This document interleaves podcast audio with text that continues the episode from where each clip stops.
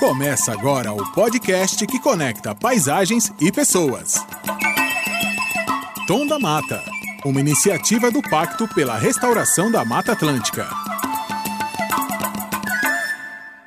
Olá, tudo bem? Seja bem-vinda, seja bem-vindo ao 15º episódio do Tom da Mata, o podcast que une paisagens e pessoas. Eu sou Paulina Chamorro e hoje vamos ter um papo bem legal sobre restauração produtiva. Para abrir o episódio, teremos a participação do sociólogo, cientista político, escritor e comentarista de política da Rádio CBN, o Sérgio Abranches. Teremos em seguida um bate-papo com Maria José Brito Záquia, também chamada de Zezé Záquia, pesquisadora do Instituto de Pesquisas e Estudos Florestais, e também o Daniel Piotto, líder do Programa de Pesquisa e Desenvolvimento para Árvores Nativas do Centro da Coalizão Brasil Clima, Florestas e Agricultura. Para fechar, vamos conhecer um projeto super interessante que promove a restauração e o reflorestamento com espécies nativas em larga escala no Brasil, o projeto Verena. Vamos embora? Bom, para começar, ouça agora essa conversa muito bacana com Sérgio Abranches.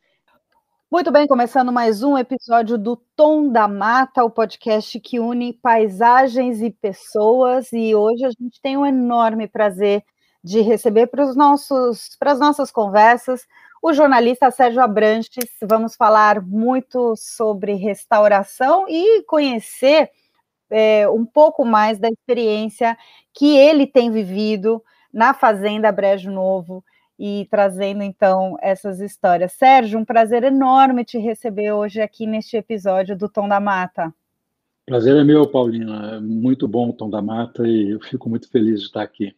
Sérgio, a gente traz sempre uma, uma, uma história para contar, para ouvir né, dos nossos convidados e convidadas, que é a experiência vivida, né? E eu já fui abrindo falando sobre a Fazenda, que é uma reserva particular do patrimônio natural, uma RPPN. Hoje a gente sabe que são as RPPNs grandes responsáveis pela manutenção do que temos ainda né, de Mata Atlântica. Então eu queria que você contasse um pouco dessa relação de quando começaram com a fazenda e, com, e, e esse trabalho incrível que vocês têm feito de restauração é, florestal também ali. Tá ótimo. Olha, é, essa propriedade caiu por acaso nas nossas mãos é, já há bastante tempo e a gente, quando a gente começou a frequentar, nós vimos que tinha uma uma parte de mata, um fragmento de Mata Atlântica bastante bem preservado. Era uma, era uma propriedade que estava abandonada há 40 anos e tinha um retireiro que tirava tinha três vaquinhas, ele tirava leite num, num pasto pequenininho e não deixava ninguém entrar na mata, é, porque entrava-se muito para caçar, ah, sobretudo capivara e, e cutia, e, e também entrava-se para cortar a árvore para fazer carvão e lenha. Ele não deixava entrar, ele cuidava e, e ia na mata. Aí é, nós fizemos uma, uma casinha para nós, numa parte mais interna, de frente para a mata, e aí resolvemos é, discutir o que fazer com a mata. Nós tínhamos lá é, na, na, propriedade, a razão pela qual, inclusive, a propriedade é, caiu nas nossas mãos, um engenheiro agrônomo que, que é, infelizmente já faleceu, o Elmar, ele era, ele era casado com uma irmã uh, de Miriam. E ele falou: olha, transforma isso numa RPPN. Ele já tinha tido essa experiência. Ele disse: eu faço todo o trâmite para vocês e tal. E a gente achou a ideia ótima e, e fizemos o, a, a, RPPN. Foi a 16 RPPN de Mata Atlântica registrada pelo IBAMA porque a nossa é, é federal, depois, agora são todas estaduais, né? mas a nossa nós não fizemos pelo, pelo Instituto Florestal de Minas Gerais, nós fizemos pelo IBAMA. E, e, e aí depois a gente ah, decidiu dobrar a, o, a, a, a, expansão, a extensão da mata e restaurar o pasto que tinha ah, ao lado dela.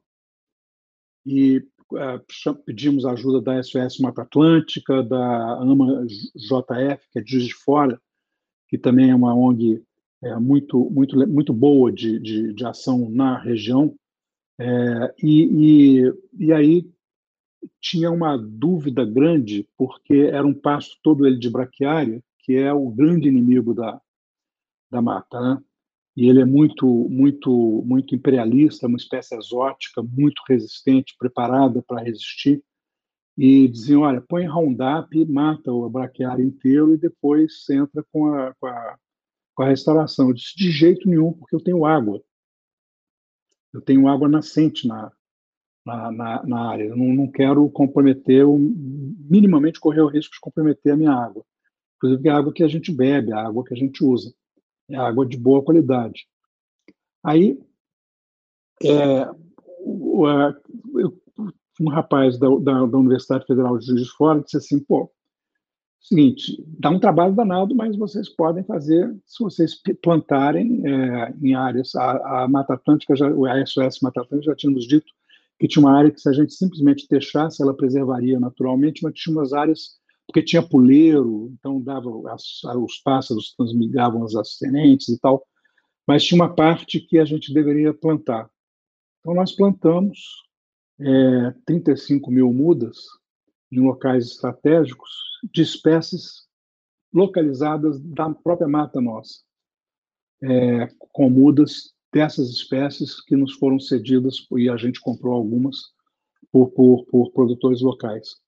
E aí, a gente tem agora 10 anos de, de restauração, temos uma, um bosque é, bastante interessante, com árvores já de 3, 4 metros de altura, né, as pioneiras estão bem grandes e tal, aumentou muito a quantidade de, de animais, e, e de, de, de, espécies, né?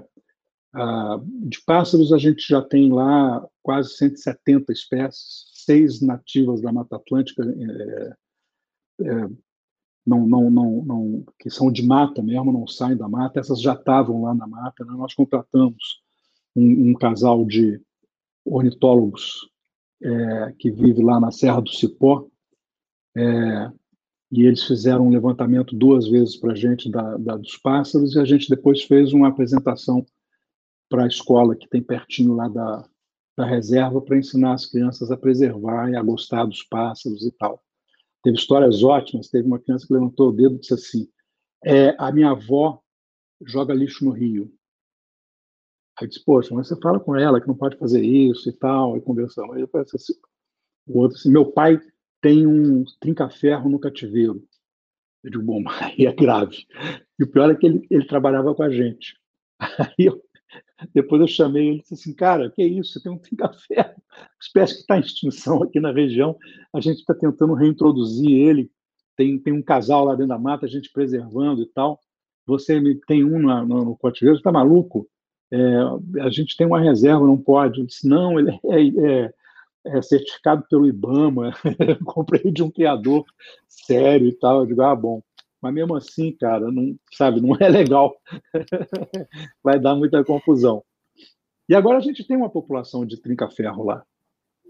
Que maravilha. Ô, Sérgio, você falando, a gente tratou em alguns episódios aqui do Tom da Mata, né, das transformações, né? O Juliano Salgado trouxe para a gente, por exemplo, essa questão da recuperação, mas trazendo é, de quantas nascentes voltaram a ter vida, né, é, no entorno. É uma história parecida com as de vocês, né, não só na área, mas no entorno também começaram a fazer um trabalho de, de recuperação. E você falou, né, no início da conversa, justamente, não, não podemos fazer isso porque eu tenho aqui uma região produtora de água. Dentro das transformações, é, o que, que você pode contar para a gente nessa parte sobre água? Olha, eu, eu, eu tive na, na, lá no, na, na, fazenda do, do Sebastião com ele e a Lélia no comecinho da, da do, do, projeto deles, né, e depois vi o, o já avançado. E ele tem, ele, ele, na verdade, ele reconstituiu um rio que tinha secado, né, dentro da propriedade dele. Mas ele tem uma, uma, uma, uma, uma área muito maior do que a nossa, e a dele estava toda desmatada. Né, ele teve que refazer tudo. Foi um trabalho gigantesco. É, então, é, claro que a nossa transformação não foi tão evidente porque a gente já tinha o fragmento lá protegido, né? Mas é, eu, eu, tem duas notáveis que assim as, as, nascentes passaram a ter mais água, com certeza. É, inclusive tinha uma que era um filete e hoje ela jorra com muita, com, com uma boa quantidade de água. É, e, e, e, o aumento das espécies animais. Né? Isso, isso foi importante. É, não só aumentou o número de pássaros, é, como aumentou o número de mamíferos. Né? E aí tem uma coisa é, é curiosa, Bacana. quer dizer, curiosa não, tem uma coisa terrível que é a seguinte. É, quando eu cheguei lá, quando nós chegamos lá, tinha duas propriedades contíguas à nossa que tinham mata. E aí a primeira coisa que a gente pensou, quando a gente fez a, a reserva, assim, nós vamos dar prioridade à restauração nas, nessas áreas que a gente pode fazer um corredor, juntar com as áreas dos vizinhos porque eu já tinha visto, por exemplo, um veado descer de uma delas e tomar água na nossa da nossa água lá, ficava, depois voltava, ele ficava ali é, se movimentando. E antes que a gente pudesse completar o projeto, essas matas já não existiam mais. E quando eles começaram a desmatar, eu denunciei ao Instituto é, Estadual de Florestas é, eles é, olharam e tal. O secretário era amigo meu do meio ambiente, era conhecido. Eu reclamei diretamente com ele e eles não conseguiram é, coibir o processo de, de desmatamento. Então, na verdade, o nosso fragmento ficou isolado, por isso a gente decidiu aumentar ele numa quantidade maior, para inclusive abrigar essas espécies que antes passavam de um lado para outro, né? Então, e a outra, a outra mudança importante nessa parte é, foi a, a, os barbados, né, os macacos. Como é uma área lá de, de Mata Atlântica de altitude, tem araucária nativa. Né? E a araucária ela atrai o barbado e atrai a, a gralha azul. Né? A gente tem ambos lá, mas a, o barbado ele passava na época da, das pinhas, né? Para se alimentar e tal, e depois ele ia embora. A gente ouvia num determinado período, a gente ouvia muito a algazarra deles lá na mata e tal. A gente tinha um mateiro que era excelente, né? Ele, ele toda vez que gente chegava lá, ele disse assim: ó, tá uma conversação lá na mata dos macacos. aí, é, bom, é, e aí um casal ficou lá. Um casal acabou ficando. Anos depois, acabou ficando o casal lá. E, mas depois veio aquela, aquela história terrível da, da febre amarela, né? da matança dos barbados e tal. E, e pegou muito em cima de, justamente dessa espécie, dessa né? espécie, é. O Sérgio, lá do Espírito Santo, que estuda os barbados, é, a gente trocava ideias, era, era, era realmente terrível. E os barbados da nossa região desapareceram. Né? Caramba. E, então, é, e nunca mais, esses nunca mais voltaram, mas teve, teve isso, quer dizer, aumentou muito a, a, o número de espécies animais na, na, na, na mata. Uhum. Eu te fazia essa pergunta justamente, né, porque é, da questão da água, porque a gente está vivendo, né, agora um momento bastante preocupante em cinco estados é, mais forte, né, no Brasil, justamente estados extremamente populosos, que dependem exatamente, né, passando por uma, uma seca muito grande, né? Então, fazendo essa conexão da importância para justamente esses desafios energéticos e hídricos que, que, o, que o país tem, a importância né, também da restauração é, florestal, né, Sérgio? É fundamental, e, e sobretudo a proteção das, das, das nascentes, né? Nós temos, inclusive, um, um, umas nascentes que ficam numa parte da, da propriedade que é que é, não, não faz parte da reserva, que está tá noutra área. Mas é reserva, é APP, quer dizer, você tem que você tem que você tem que proteger de qualquer forma. Então a gente protegeu, a gente tem lá um, um né, mata e tal é, suficiente para proteger a, a, a essas nascentes. E elas e elas na verdade elas correm na direção de uma propriedade vizinha nossa e ele usa a água dessa nascente. Lá na nossa, na nossa propriedade, mesmo nos períodos de seca mais intensos, a gente nunca ficou sem água.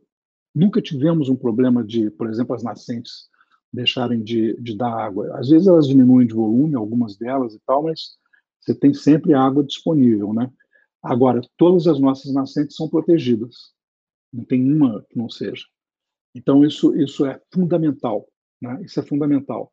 Tanto que, para nós, o grande problema na seca não é a água, é a queimada. Minas é uma região pirotécnica, né? quer dizer, o, os proprietários e, e, os, e os peões da, da, da, área rural em Minas são mestres em tacar fogo. E, e para limpar pasto, para limpar a roça, né? e, e para queimar lixo. E, e, e, tem também essa, esse péssimo hábito, né? esse hábito criminoso, que é de botar fogo na, na vegetação seca na beira da estrada. Né? Então, nós, nós, nós, nós é, tivemos uma vez uma queimada que quase pegou a nossa mata. Nós ficamos a madrugada inteira é, lutando para não deixar o fogo entrar e cortando os galhos né, mais próximos do fogo da nossa mata para poder, poder proteger.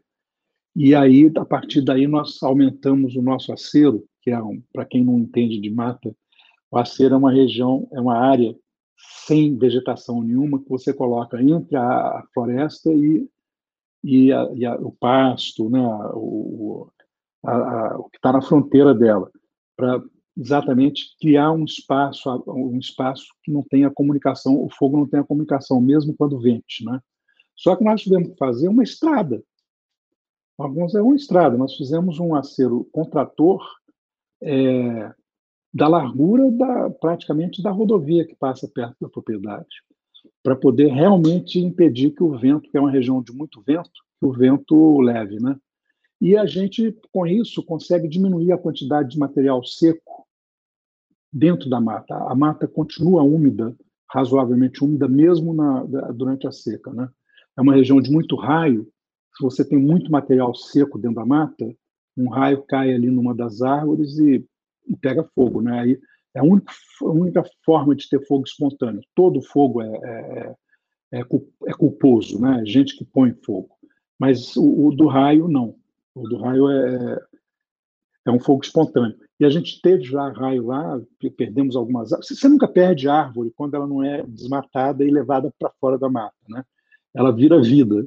Então a gente tem lá, eu até ela levo. Se transforma em outra coisa, trans, né? Se transforma. Eu levo as crianças lá para ver as, as árvores que caíram, né?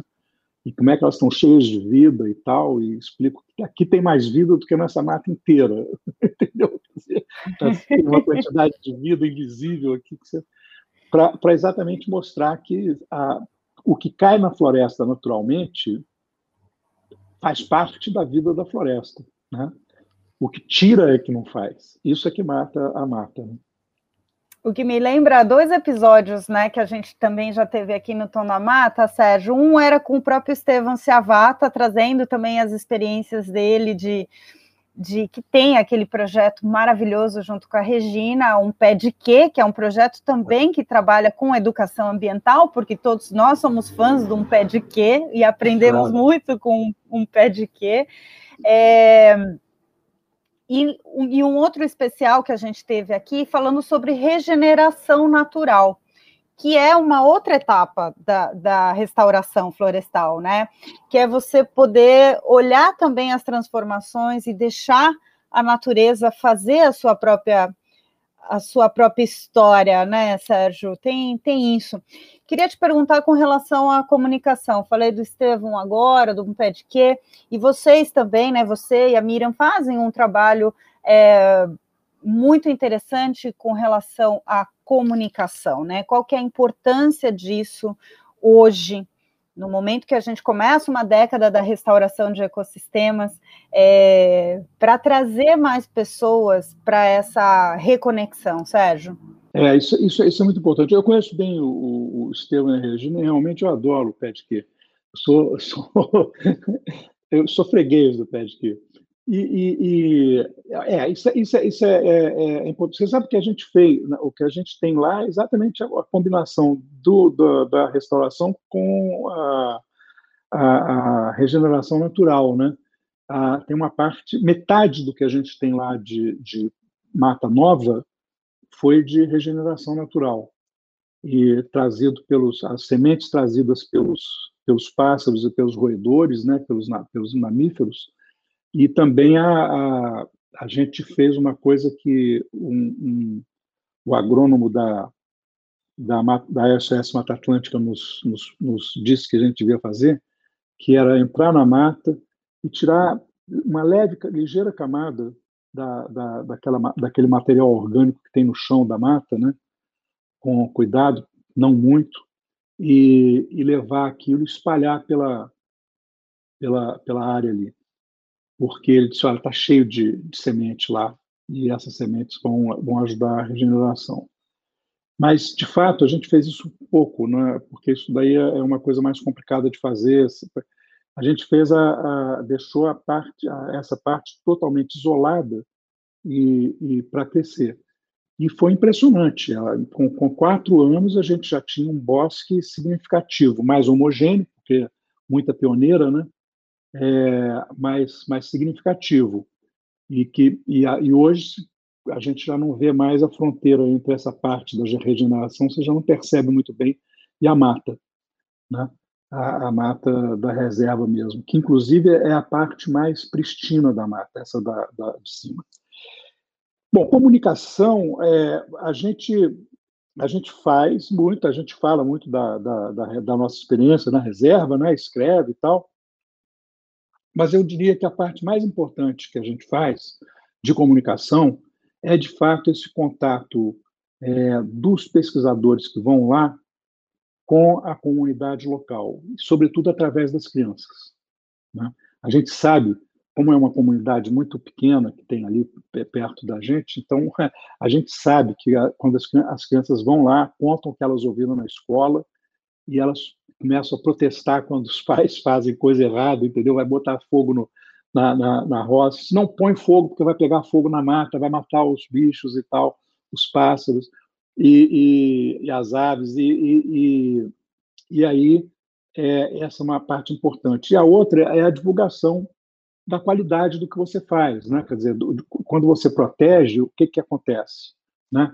Então, é, por exemplo, esses levantamentos das espécies, das espécies é, de aves que tem na, na mata, é, é, muito importante porque são marcadores da qualidade da mata. Dizer, então, quando você vai vendo que tem espécies que são é, especialistas e que estão lá dentro, você, você vê que você tem, já tem as frutas, já tem né, a, a, as espécies já estão todas presentes lá e fazendo a cadeia é, de alimentação e a cadeia ecológica, né, da, de, de reprodução da vida.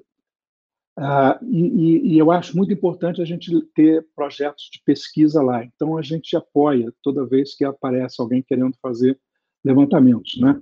A gente está agora é, conversando com um pessoal, um, um, um, estudante de doutorado lá da Universidade Federal de Juiz de Fora, que quer, quer fazer uma tese sobre espécies é, animais em fragmentos da Mata Atlântica da região, e nós vamos dar apoio para a pesquisa.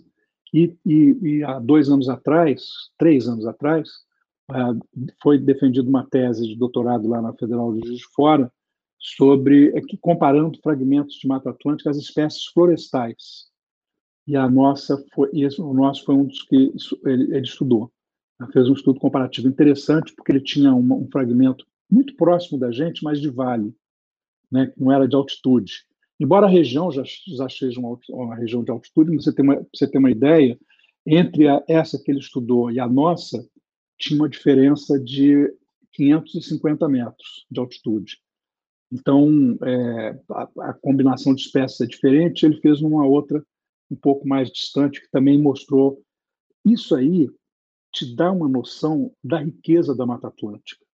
E que você aí você tem elementos para comunicar né, para contar para as pessoas: olha, em três pedaços de Mata Atlântica muito próximos, na mesma região, na verdade, dentro da mesma cidade, né, é, nesse, nessa, nessa, você tem espécies diferentes porque elas estão em situações é, é, distintas. Né? Então, o ecossistema da Mata Atlântica é muito diverso, ele mesmo, né? além de ter uma diversidade brutal.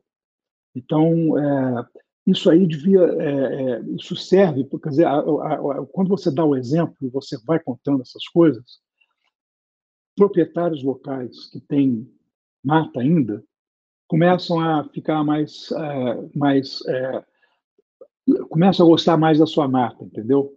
Que é sempre olhada para quem cria gado. Lá é uma região leiteira.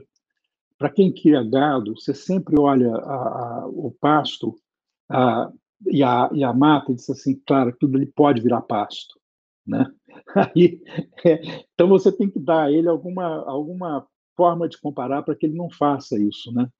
É, eu, por exemplo, mandei, nós mandamos é, dois, dois funcionários nossos lá para o Instituto Terra. Eles passaram duas semanas lá com o pessoal do chão para aprender como é que você é, bate o pasto ao contrário. Bater pasto significa ir com a foice cortar o que eles chamam de mato, que é exatamente a mata atlântica, para deixar o braquiário, né?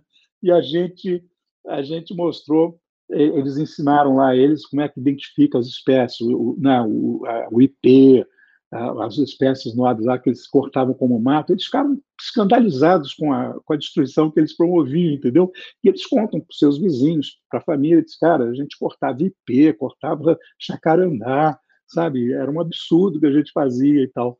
E, e, e aí, quer dizer, eles passam a valorizar, eles passam a dar valor a, aquilo ali, né? E, e, deu muito trabalho essa, essa parte, sabe, é, Paulina? A gente conta sempre, porque é, ninguém acreditava, no, no, em princípio, que a gente ia, ia conseguir. Porque era. É a não, mudança de mente, né? É, não matar, não matar o braquiária com químico e é, conseguir fazer com que a sombra das mudas que a gente plantasse, à medida que elas crescessem, fosse matando o braquiário. Né? Isso aí significava coroar, fazer um, um, um, um círculo de terra, né? quer dizer, não deixar a braquiária entrar numa, num raio de um metro e meio, é, enquanto a muda ainda estava nascendo, é, crescendo, até que a, a, copa dela atingisse aquele, aquele tamanho que já gerasse sombra para não dar. E a gente venceu o braquiária assim. A gente venceu o braquiária assim. Né? É, é trabalho intensivo, dá trabalho, a gente tinha que contratar né, mão de obra é, local temporária para fazer esse, esse, essas, esse coroamento o tempo todo, né? E, e, com isso a gente no mutirão a gente conseguiu manter as coroas abertas e, e, a, e, a, e, hoje não tem mais esse problema. Quer dizer, hoje você chega lá, caminha dentro da, da, da, da parte restaurada e não tem mais braquiária que tem a questão do tempo também, né? O tempo da natureza, é o tempo de, de né, dos ciclos se reconectarem, se refazerem, né? Muito bom. Demais ouvir essa história, essas histórias, essas experiências que vocês têm já há tanto tempo e, e podendo ver a natureza se transformando aí frente na, na frente de vocês e acompanhando, estimulando. Muito bom, muito bom ter esse tem a sua participação, a sua voz hoje aqui no Tom da Mata. Sérgio, obrigada. Foi ótimo, Paulina. Muito bom conversar com você. E eu muito bom conversar sobre a Mata Atlântica. Última pergunta que a gente sempre faz para encerrar as nossas conversas aqui, e saem respostas muito, muito impressionantes, e que é algo mais sem, é, sensitivo, né? É algo mais particular. Como você sente a Mata Atlântica, Sérgio? Olha, é, a primeira vez que eu tive noção clara do que, que era uma mata de diversidade foi fazendo uma trilha no Canadá. E que, de repente, eu comecei a achar chato. Eu estava andando numa trilha dentro, da, dentro de um parque é, de 20 quilômetros e depois do, do, de 5 quilômetros já estava chatíssimo, porque todas as espécies eram iguais, já era uma repetição só. Né? E eu dizia, gente, eu me perco nas trilhas da minha mata, que é muito menos, né? quer dizer, que não tem, não tem, não tem 20 quilômetros é, para andar lá, a não ser que você fique recortando ela. E, e, e hoje, é, quando, eu, quando eu chego lá, eu vou muito frequentemente é, para passar um, uma temporada para terminar os livros que eu estou escrevendo, para, sobretudo quando eu estou escrevendo ficção. E, e, quando eu olho, eu hoje consigo perceber a variedade. Né? Eu consigo distinguir ah, os, os, o, o, canto diferenciado dos pássaros e das aves, eu consigo é, sentir quando tem mamífero na mata, né? eu, eu sinto a vida da mata ao longo do dia, né? cedinho, né, na madrugada, quando o sol está nascendo, você sente a, a vida acordar, né? E depois você começa a ver as espécies indo buscar os seus lugares para dormir e tal.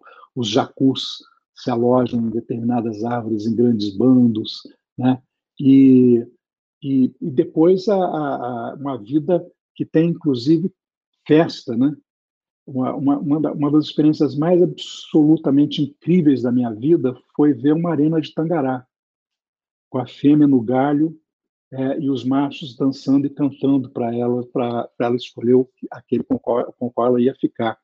Uma coisa extraordinária, quer dizer, é uma sorte, né? Assim, absurda de você conseguir, ao entrar numa mata, ver uma, uma, uma arena de tangará e, e, e, aí você descobre que tem uma vida inteligente, tem uma vida alegre, né? Quer dizer, quando você dá a eles a, as condições de vida, eles agradecem com uma festa esplendorosa de diversidade e de cores e de, e de pios e cantos, né?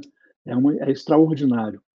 Maravilhoso, que ótimo. A mata ao acordar é realmente algo muito especial. Muito obrigada hoje ao Sérgio Abranches, que participou neste episódio do Tom da Mata. Eu que agradeço. Muito bom. Muito bem, muito bem. Mais um episódio do Tom da Mata, o podcast que une paisagens e pessoas. A cada episódio, nós estamos trazendo novos diálogos, novas percepções sobre a restauração florestal, sobre regeneração natural conhecendo diversos aspectos. Hoje o nosso tema é restauração e madeira, e para falar sobre isso, eu vou conversar com a Maria José Brito Záquia, também conhecida como Zezé Záquia, pesquisadora do Instituto de Pesquisas e Estudos Florestais. Tudo bem, Zezé? Tudo bom, como vai, Paulina? Prazer, viu? Prazer te ter aqui nessa conversa e também já vou chamar o Daniel Piotto, líder do Programa de Pesquisa e Desenvolvimento para Árvores Nativas, dentro da Coalizão Brasil Clima, Florestas e Agricultura. Tudo bem, Daniel? Oi, Paulina, tudo bem? Obrigado aí pelo convite. Obrigada por vocês terem topado fazer essa conversa.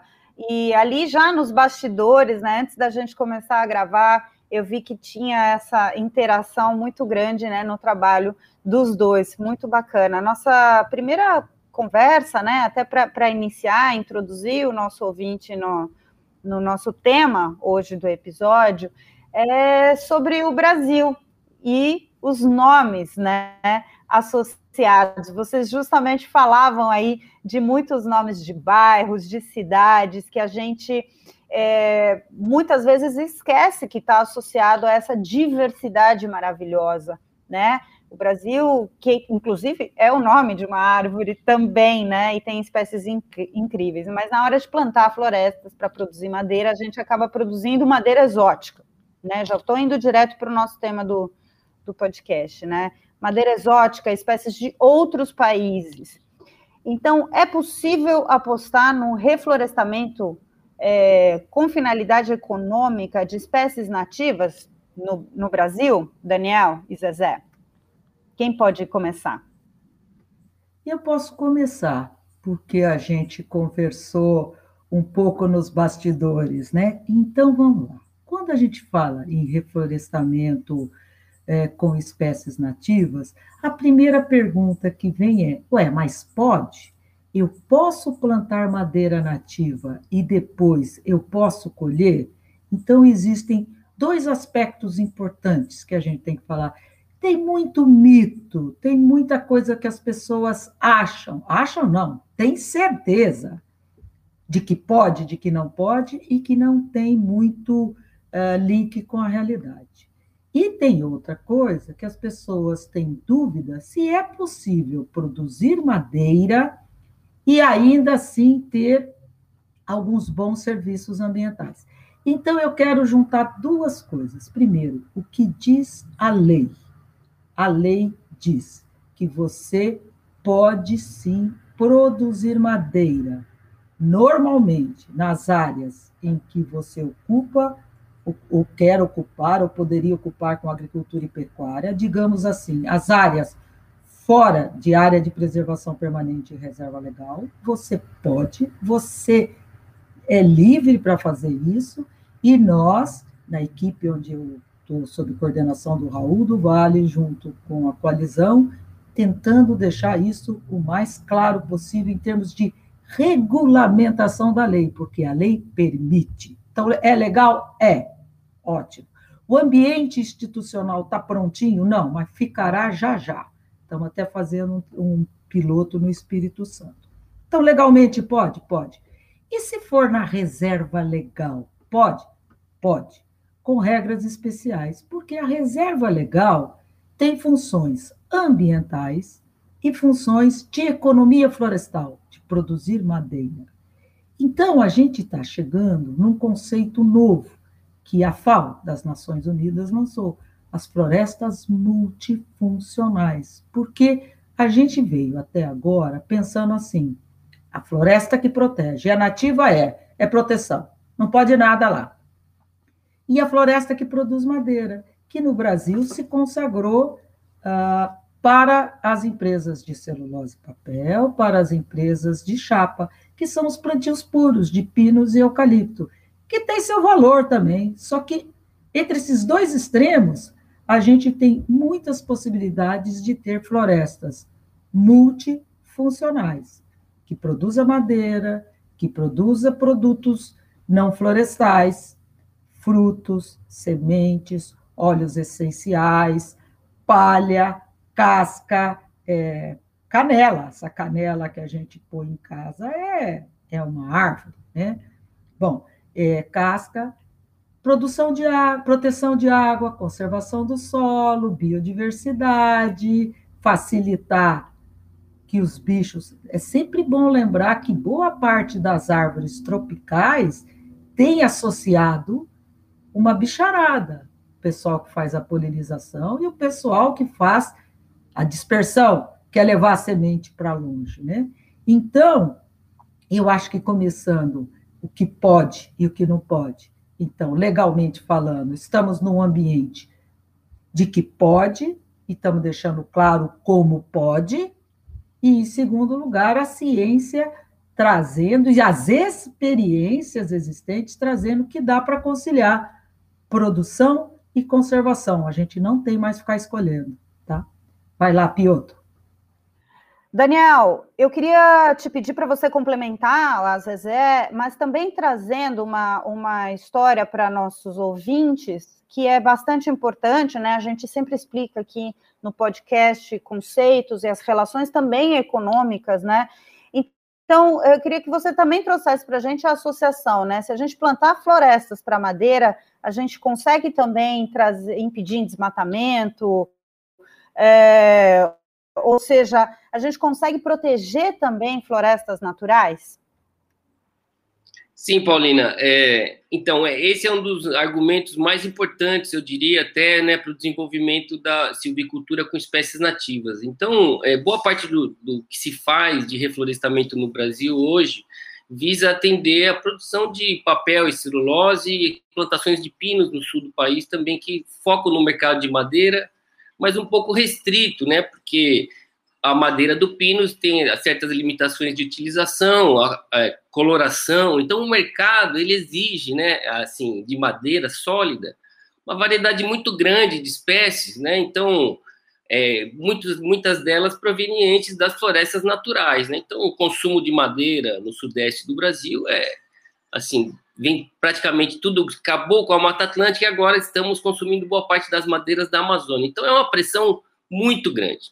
Consome-se muita madeira de espécie nativa no Brasil. E a gente precisa encontrar uma alternativa realmente para produzir essas madeiras é, e diminuir essa pressão na floresta natural. E isso eu acho que é, é um conceito já bem é, estabelecido, né? E, e existem vários estudos que realmente mostram que a partir do momento que você começa a produzir madeira de plantação, os próprios consumidores tendem a preferir né, é, essa madeira de, de uma origem é, conhecida e talvez até certificada, do que trabalhar com madeiras que você não sabe a procedência e pode ter algum tipo de ilegalidade. Então, é, com certeza, é, é, um papel, um dos mais importantes dessa, desse movimento de plantar espécies nativas seria diminuir a pressão que é muito grande hoje nas florestas nativas do Brasil. Zezé e, e, Daniel, também queria trazer um ponto que não estava aqui diretamente na pauta, mas de ficar de ouvido nos bastidores da troca de conhecimento de vocês, me despertou essa vontade de ouvir.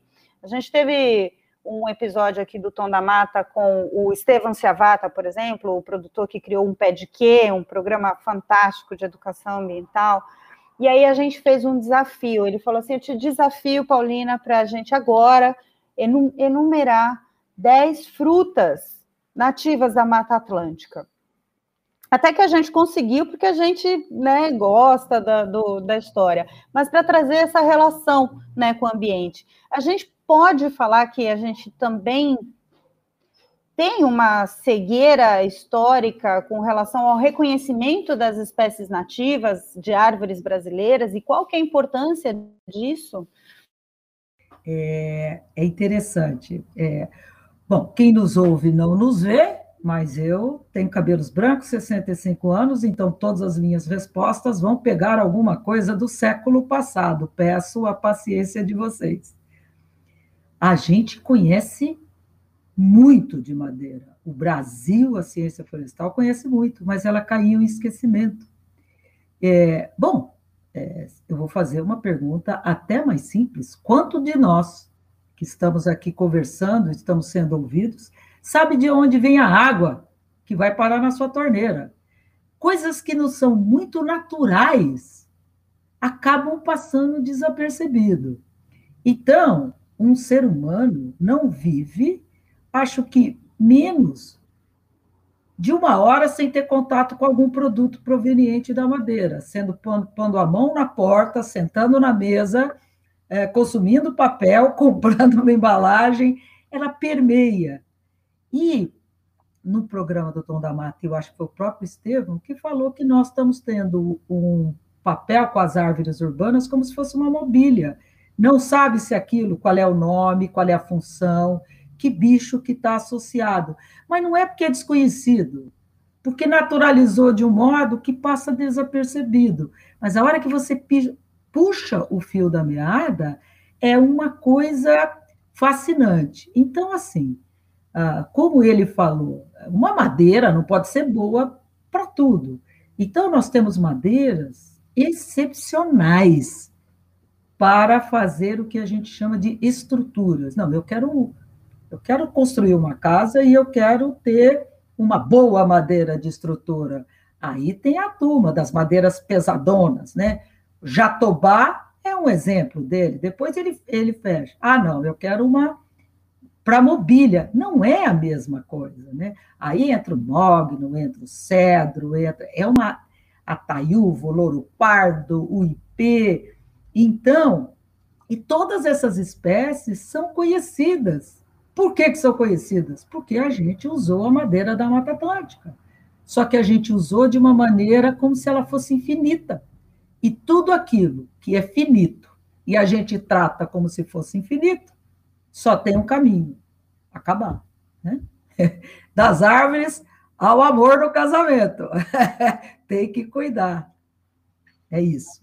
É, eu queria pegar um gancho aí com a Zezé também, porque é, tem uma questão que, basicamente, se você não conhece uma coisa, você não vai valorizar ela, né? Tem uma relação muito íntima de valorizar o que se conhece. Se você não conhece, né, não faz sentido valorizar. Então, é, reconhecer as plantas é uma, é uma coisa importantíssima, né? E, e, existem, com certeza, algumas emblemáticas, como a Zezé já citou, né? O IP, que é a árvore que representa o nosso país, né? E o pau-brasil que deu nome ao Brasil, aqui na Bahia, o jacarandá da Bahia e tudo. E, realmente, é, eu, assim como conheço de plantas, trabalho, ensino, né? Identificação de plantas, é, realmente, às vezes, quando a gente chega numa propriedade rural e mostra para um produtor que tem um jacarandá na Bahia na frente dele, ele nunca soube. É, é, é motivo, assim, de uma alegria, de uma transformação para a pessoa, porque é, é aquele, né, vira chave e ela a partir daquele momento ela começa a valorizar uma coisa que ela sempre valorizou no subconsciente, mas não sabia que existia na frente dela. Então, é, eu acho fundamental, né, e essa como vocês comentaram também com relação aos frutos da Mata Atlântica e da Amazônia também, meu Deus, né, um potencial enorme, né, e tanto do ponto de vista cultural como também né, de frutas deliciosas. Então, é, realmente a gente tem que trabalhar muito, né, na, no, na divulgação e no conhecimento das plantas. É, o, o Piotr, uma coisa que eu tenho tentado trabalhar e convidado muita gente a se esforçar nisso. Para a gente naturalizar esse conhecimento, a gente precisa é, de facilitar a linguagem, né? É, então, é, esse conhecimento que ficou restrito um número pequeno de pessoas, às vezes na universidade, às vezes não, ser disponibilizado para a grande maioria das pessoas, porque é isso que você falou, as pessoas se fascinam a hora que conhecem, né? Então, programas como esse, cartilhas, estudos, num programa do Tom da Mata, que um dos convidados, que nesse momento eu não tenho certeza quem foi, falou que o programa dele é que todo mundo do ensino fundamental ou do ensino secundário, não me lembro bem, mas enfim, que na escola uma das atribuições seria cada aluno reconhecer X números de espécie. A conversa realmente seria outra, né? Então, popularizar algo que é fascinante. Eu peço licença para contar uma história. Eu estava conversando com um produtor uma vez e ele perguntou: Mas se eu plantar, eu posso colher e tal? E aí eu expliquei, dei sugestão de espécies. Quando ele pegou o espírito da coisa do que ele poderia plantar, ele falou: Ah, eu vou plantar. Aí ele ficou pensativo e falou assim: Mas não vou ter coragem de cortar. não vou querer cortar. Eu falei: Muito bom, você se divirta como você quiser. Muito bom. E é isso, as pessoas vão ficando fascinadas. Não, eu fiz esse, esse, né, esse grande a parte, né, que na verdade é o centro, né, da nossa da nossa história das relações, para trazer então agora de volta a questão da, com a relação também da viabilidade, né? A viabilidade econômica. Então, trazendo e ainda em cima da Mata Atlântica, pensando em espécies da Mata Atlântica, quais teriam esse papel importante numa economia florestal? E se vocês conhecem, se tem gente apostando no reflorestamento com espécies nativas no Brasil? Tá, deixa eu começar agora. É, então, a gente é, tem um grupo de trabalho que já vem trabalhando já praticamente quase quatro anos é, para tentar desenvolver a silvicultura de espécies nativas no Brasil. E a gente seguiu uma, é, uma sequência onde a gente resgatou todas as, as pesquisas, né, no, é, que a Zezé até mencionou, muita coisa foi feita já nas ciências florestais no Brasil, principalmente no século passado, né, e, e aí a gente resgatou todo esse conhecimento e aí a gente elencou 30 espécies, que são as espécies que a gente já tem é, o maior conhecimento acumulado sobre elas. 15 espécies da Mata Atlântica e 15 espécies para a Amazônia. Então, né, porque a gente também não pode focar em todas as espécies nativas do Brasil, que a gente acaba né, não, não focando em nada. Né? Então, a gente resolveu pegar um pacote de 15 espécies para cada bioma e focar os nossos esforços para desenvolver a silvicultura dessas espécies seguindo mais ou menos um modelo que o Brasil seguiu para o eucalipto e para o pino, né, com muito investimento em pesquisa e desenvolvimento de tecnologias que possibilitem realmente, é, já pegando um gancho na sua segunda pergunta, um retorno econômico, né, que realmente faça sentido tanto para o produtor rural é, quanto para a indústria madeireira. Zezé, manda bala. Vou, vou dar uma complementada então. Então, tem a. Então, o produtor rural vai perguntar assim: bom, já sei que eu posso, já sei que tem espécie, já sei que estão pesquisando. Se, se tem espécie, se pode, se tem mercado para madeira, então por que, que a gente não fez ainda? Essa é uma pergunta que me fazem muito. Ah, se fosse bom, todo mundo já estava fazendo. É que exige, exigirá um arranjo diferente do que o brasileiro, de uma maneira geral, na agricultura está acostumado. Como é que é mais ou menos as cadeias produtivas, as grandes cadeias produtivas uh, na agricultura brasileira? Eu planto cana, mas a minha cana já está associada a uma fábrica. Eu planto eucalipto, mas o meu eucalipto já está. Meu leite já está associado a, uma, a um laticínio. Ou seja, a cadeia produtiva, as mais conhecidas, estão associadas a uma cadeia que o último consumidor ou o que processa está tomando conta, entre aspas, da cadeia. Na madeira vai ter que ser um negócio parecido com o café, com o cacau, com o uh, chocolate, com os orgânicos. Né? Você precisa ter um fluxo de madeira. Né? Um dos mitos. Ah, as serrarias não sabem mais serrar nativa. Mito! Mito. Eu fiz isso uma pergunta para um senhor, ele ficou olhando para mim como se eu tivesse perguntado para ele a coisa mais esdrúxula do mundo. Ele falou: Claro que eu sei. Eu falei: Por que não serra? Eu falei: Porque vocês me trazer, trouxeram uma madeira boa aqui, um jatobá. Eu faço um, uma estrutura linda. Vem um, um, um, cliente e fala: Quero 10 desse. Aí eu falo: Não, o próximo jatobá só daqui oito anos. Se você tiver um fluxo de eu ter X metros cúbicos né, de jatobá todo mês, ou de madeiras duras todos os meses, elas não precisam ser iguaizinhas, elas precisam ser equivalentes, né? Então, a gente conhece isso, né? Não sei, creio que o Daniel vai dar uma ideia de, de espaço, mas aqui no Vale do Paraíba, a gente viu que 1.500 hectares produzindo madeiras diferentes, inclusive contando que o que já tem de eucalipto, uma serraria normal, padrão, consegue uh, trabalhar, né? Então, até esses números a gente já tem. Agora, nós não vamos encontrar produtores, normalmente, que vão eles sozinhos ter 1.500. A gente vai ter 50 hectares em um, 80 hectares em outro.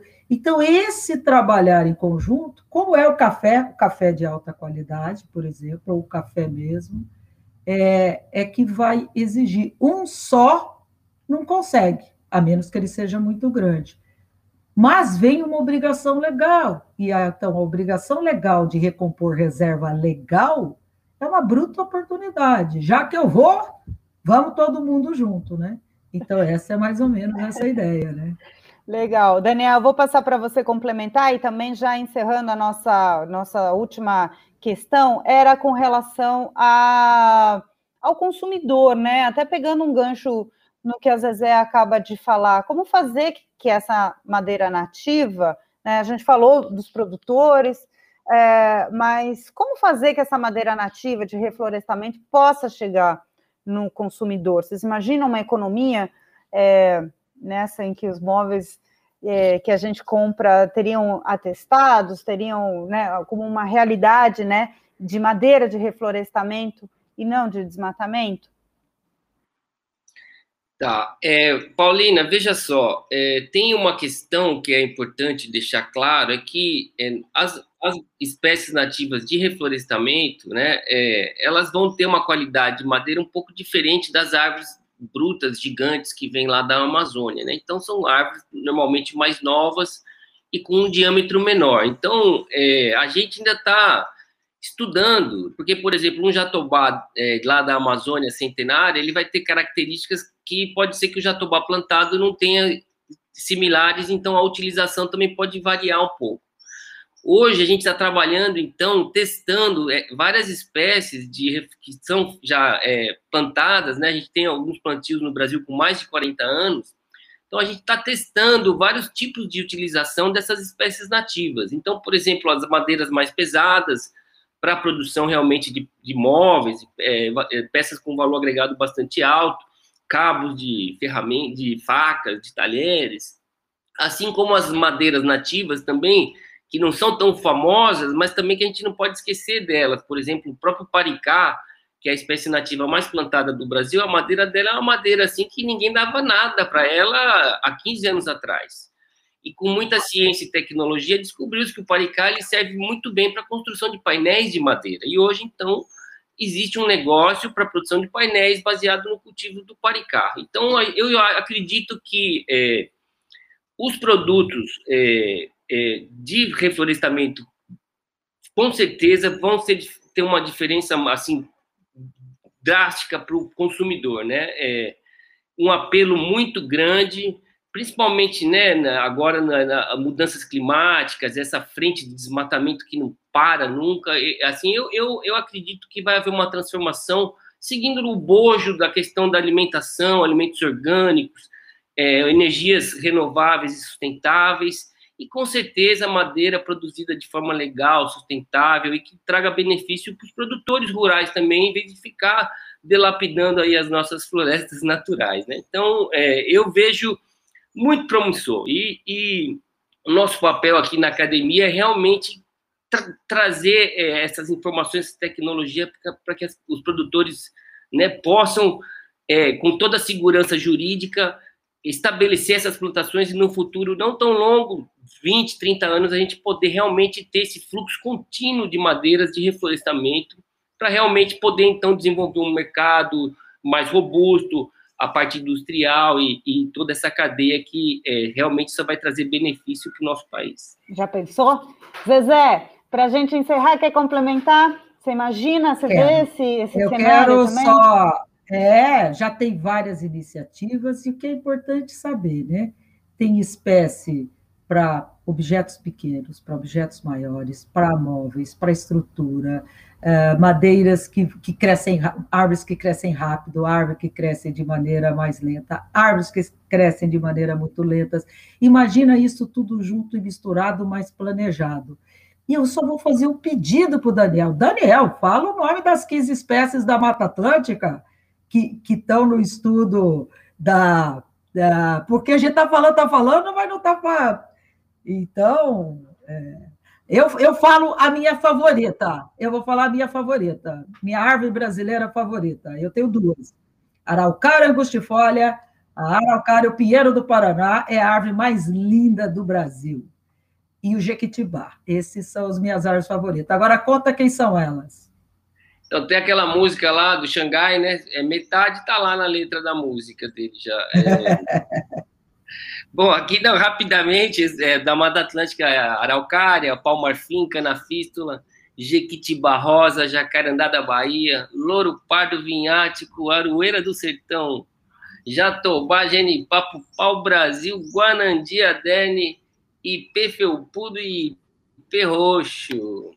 E tá Amazônia, e para a Amazônia, castanha do Pará, da Amazônia, né, do Pará mais, é castanha da Amazônia, castanha do é, Paricá, Frejó, Andiroba, Tatajuba, Ucuúba, Mogno, Copaíba, Impira Amarelo, Angelim Vermelho, Morototó, Parapará, Quaruba Verdadeira, Marupá e o Cumaru. É... Espetacular. Eita, maravilha! Com isso, a gente encerra, que é, é, um poema tipicamente brasileiro, que o Daniel acabou de declamar aqui para a gente, porque a riqueza da diversidade, a riqueza cultural, a nossa riqueza ancestral também, né, do conhecimento é, tradicional, é maravilhoso e é muito lindo a gente ouvir. Realmente é, é é música, é arte para os nossos ouvidos. Muito obrigada. Eu queria agradecer esse episódio super especial, a participação aqui da Zezé Záquia. Obrigada, Zezé. De nada, um prazer enorme, de verdade. Daniel Piotto, muito obrigada. Você mandou muito bem agora para a gente encerrar. Boa, Zezé, você ter puxado isso, foi muito legal ouvir. É, fiquei até emocionada. Obrigada, Daniel. Obrigado a você, Paulina. É, obrigado, Zezé, pela parceria aqui e, e um abração para os telespectadores aí do Tom da Mata. Bom, e agora, antes de fechar este episódio do Tom da Mata, vamos conhecer dois projetos super interessantes. O primeiro deles busca promover e acelerar a restauração e o reflorestamento de áreas degradadas por meio da silvicultura de espécies nativas e dos sistemas integrados em larga escala. Estamos falando do projeto Verena, que significa valorização econômica do reflorestamento com espécies nativas. As atividades propostas pelo Verena contribuem para que o Brasil cumpra os compromissos climáticos no Acordo de Paris, como restaurar e reflorestar 12 milhões de hectares de florestas até 2030, além de cumprir o Código Florestal e criar oportunidades de geração de empregos e renda na área rural. Para promover e dar escala a essa nova economia baseada em silvicultura de espécies nativas e sistemas integrados, o projeto Verena atua nas seguintes frentes prioritárias: geração, sistematização e disseminação de conhecimento e ferramentas, pesquisa e desenvolvimento, marco regulatório e políticas públicas, mobilização de investimento e financeiro, mercados de produtos de florestas plantadas com espécies nativas, inteligência territorial e apoio a outros programas e projetos que também atuam em prol do aumento da restauração florestal. Outro projeto que tem tudo a ver com as nossas conversas aqui e com a conexão de paisagens e pessoas é a websérie As Caras da Restauração. É demais, não sei se vocês já puderam assistir, senão eu recomendo muito. Eu assisti vários episódios. Você conhece os produtores rurais que tornam realidade o objetivo de restaurar e reflorestar 12 milhões de hectares de florestas e áreas degradadas até 2030? Pois é, as caras da restauração, a restauração florestal no Brasil, essa que é essa websérie de cinco histórias, é uma reportagem multimídia produzida pelo WRI Brasil sobre cinco produtores rurais que estão fazendo a restauração acontecer. E aí são a família Soares, um projeto de vida amazônico, Bruno, o domesticador de árvores, Silvane, a sertaneja que colhe dinheiro das árvores, Emerson e Viviane, os guardiões da Jussara, e Patrick, o semeador de mercados. Para saber mais sobre o projeto Verena, acesse wribrasil.org.br barra Projeto Verena.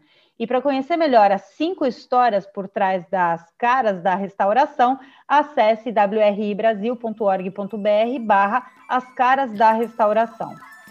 Eu sou Paulina Chamorro e fica por aqui mais um episódio do Tom da Mata, o podcast que une paisagens e pessoas. Muito obrigada pela sua companhia, pela sua escuta e espero vocês no próximo episódio. Tchau! Tom da Mata, o podcast que conecta paisagens e pessoas.